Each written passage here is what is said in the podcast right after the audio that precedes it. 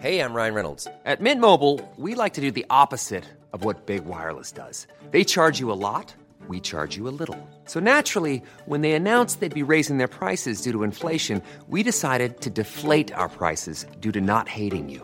That's right. We're cutting the price of Mint Unlimited from $30 a month to just $15 a month. Give it a try at mintmobile.com slash switch. $45 upfront for three months plus taxes and fees. Promo rate for new customers for limited time. Unlimited more than 40 gigabytes per month. Slows. Full terms at mintmobile.com.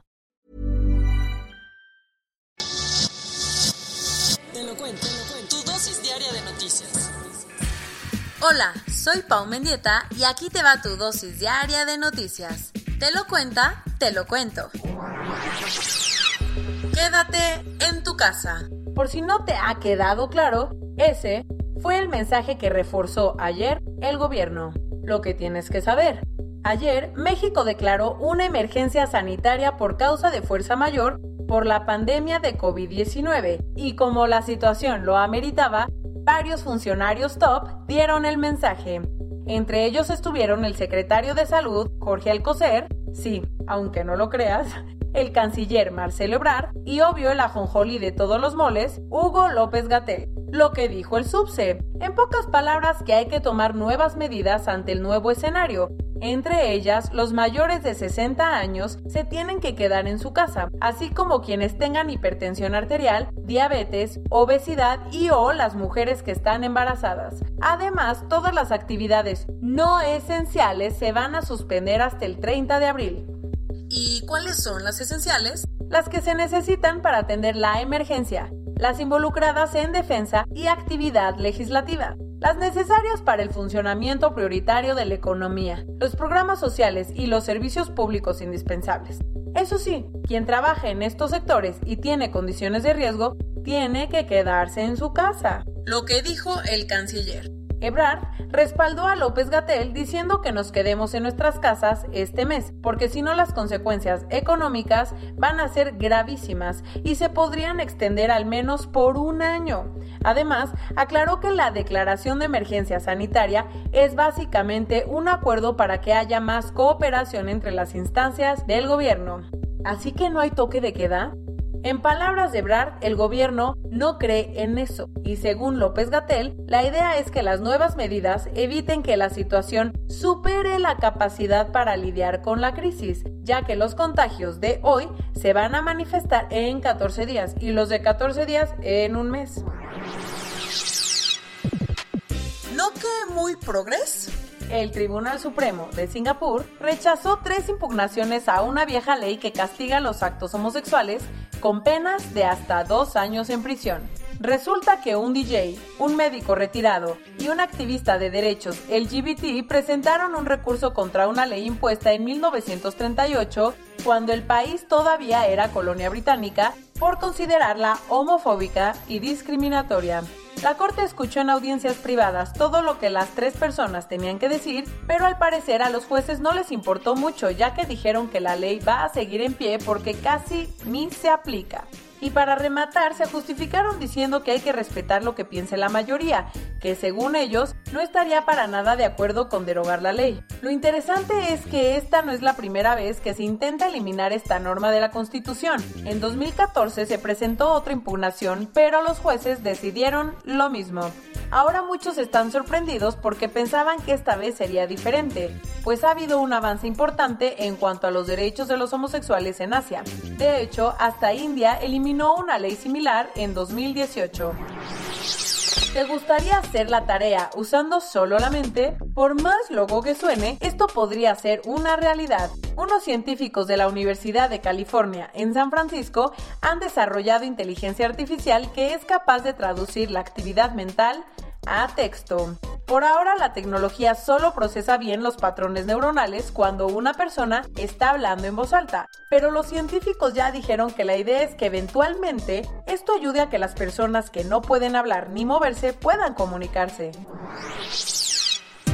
Ayer en la mañana, Unos ladrones de arte se metieron a The Singer Larry Museum en el este de Ámsterdam y se robaron un cuadro del famosísimo artista holandés Vincent van Gogh. La hazaña no fue tan complicada porque el museo estaba cerrado para evitar contagios de COVID-19, así que aunque se activaron las alarmas cuando los ladrones rompieron un vidrio para entrar, la policía llegó demasiado tarde.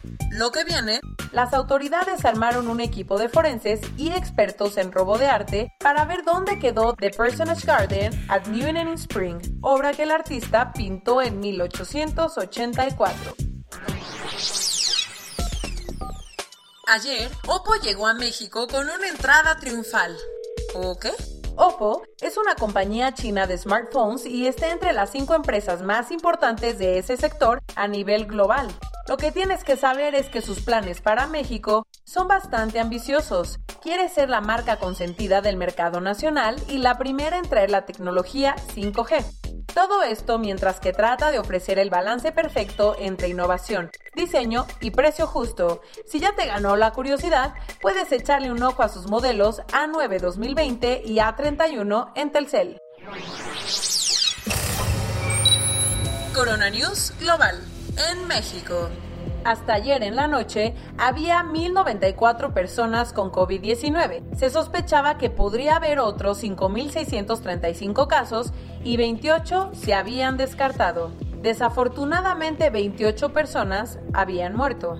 Mau Vila, el gobernador de Yucatán, dijo que si tienes coronavirus o sus síntomas y sales a la calle, podrías recibir una condena de hasta tres años de cárcel o una multa de hasta 86.800 pesos.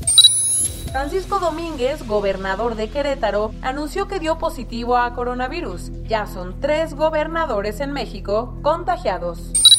La Procuraduría Federal del Consumidor, Profeco, ya dijo que los establecimientos que suban injustificadamente sus precios podrían recibir una multa de hasta 3 millones de pesos y su negocio podría ser clausurado.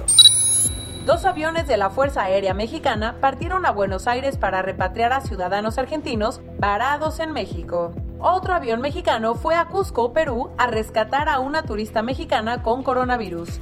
Su esposo lamentablemente falleció ahí a causa de la misma enfermedad. En el mundo, hasta ayer en la noche, 785.709 personas en todo el mundo se habían contagiado y 37.639 habían muerto por el COVID-19. A días de anunciar su aplazamiento, ya hay nueva fecha para los Juegos Olímpicos de Tokio. La cita será el 23 de julio al 8 de agosto de 2021. Tras la cuarentena obligatoria anunciada por el gobierno de la India, millones de migrantes que trabajaban en las ciudades han tenido que emprender el viaje de regreso a sus pueblos natales. Desde la partición de India y Pakistán no se veía un éxodo tan grande. Algunos sacerdotes en Estados Unidos están conscientes que la cuarentena de por sí ya es un sacrificio enorme.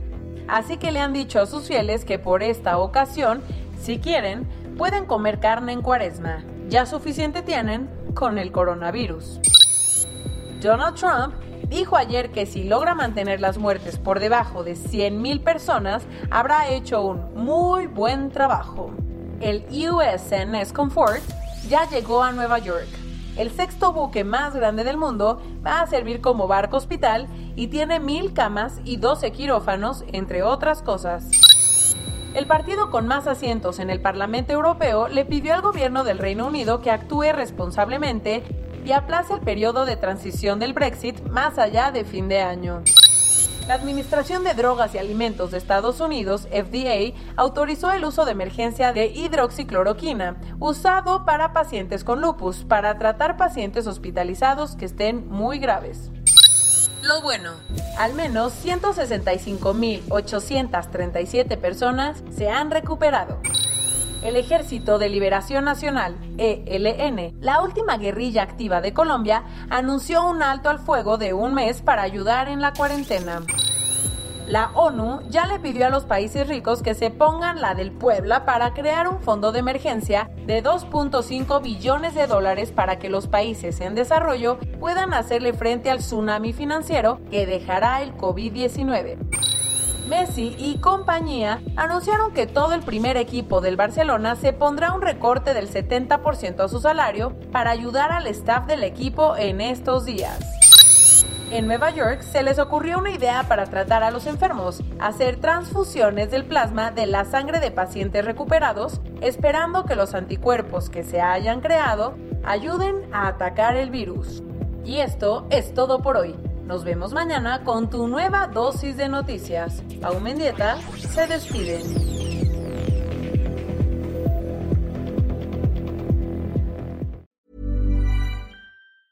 Hey, folks, I'm Mark Marin from the WTF Podcast, and this episode is brought to you by Kleenex Ultra Soft Tissues, your ally to help tackle your allergy symptoms this season. I love the change of seasons, but nobody loves pollen and all those other things floating in the air that make you sneeze during this nice weather. Kleenex Ultra Soft Tissues are hypoallergenic and allergist approved, so fight back against watery eyes and runny noses without worrying about irritating your skin. For this allergy season, grab Kleenex and face allergies head on.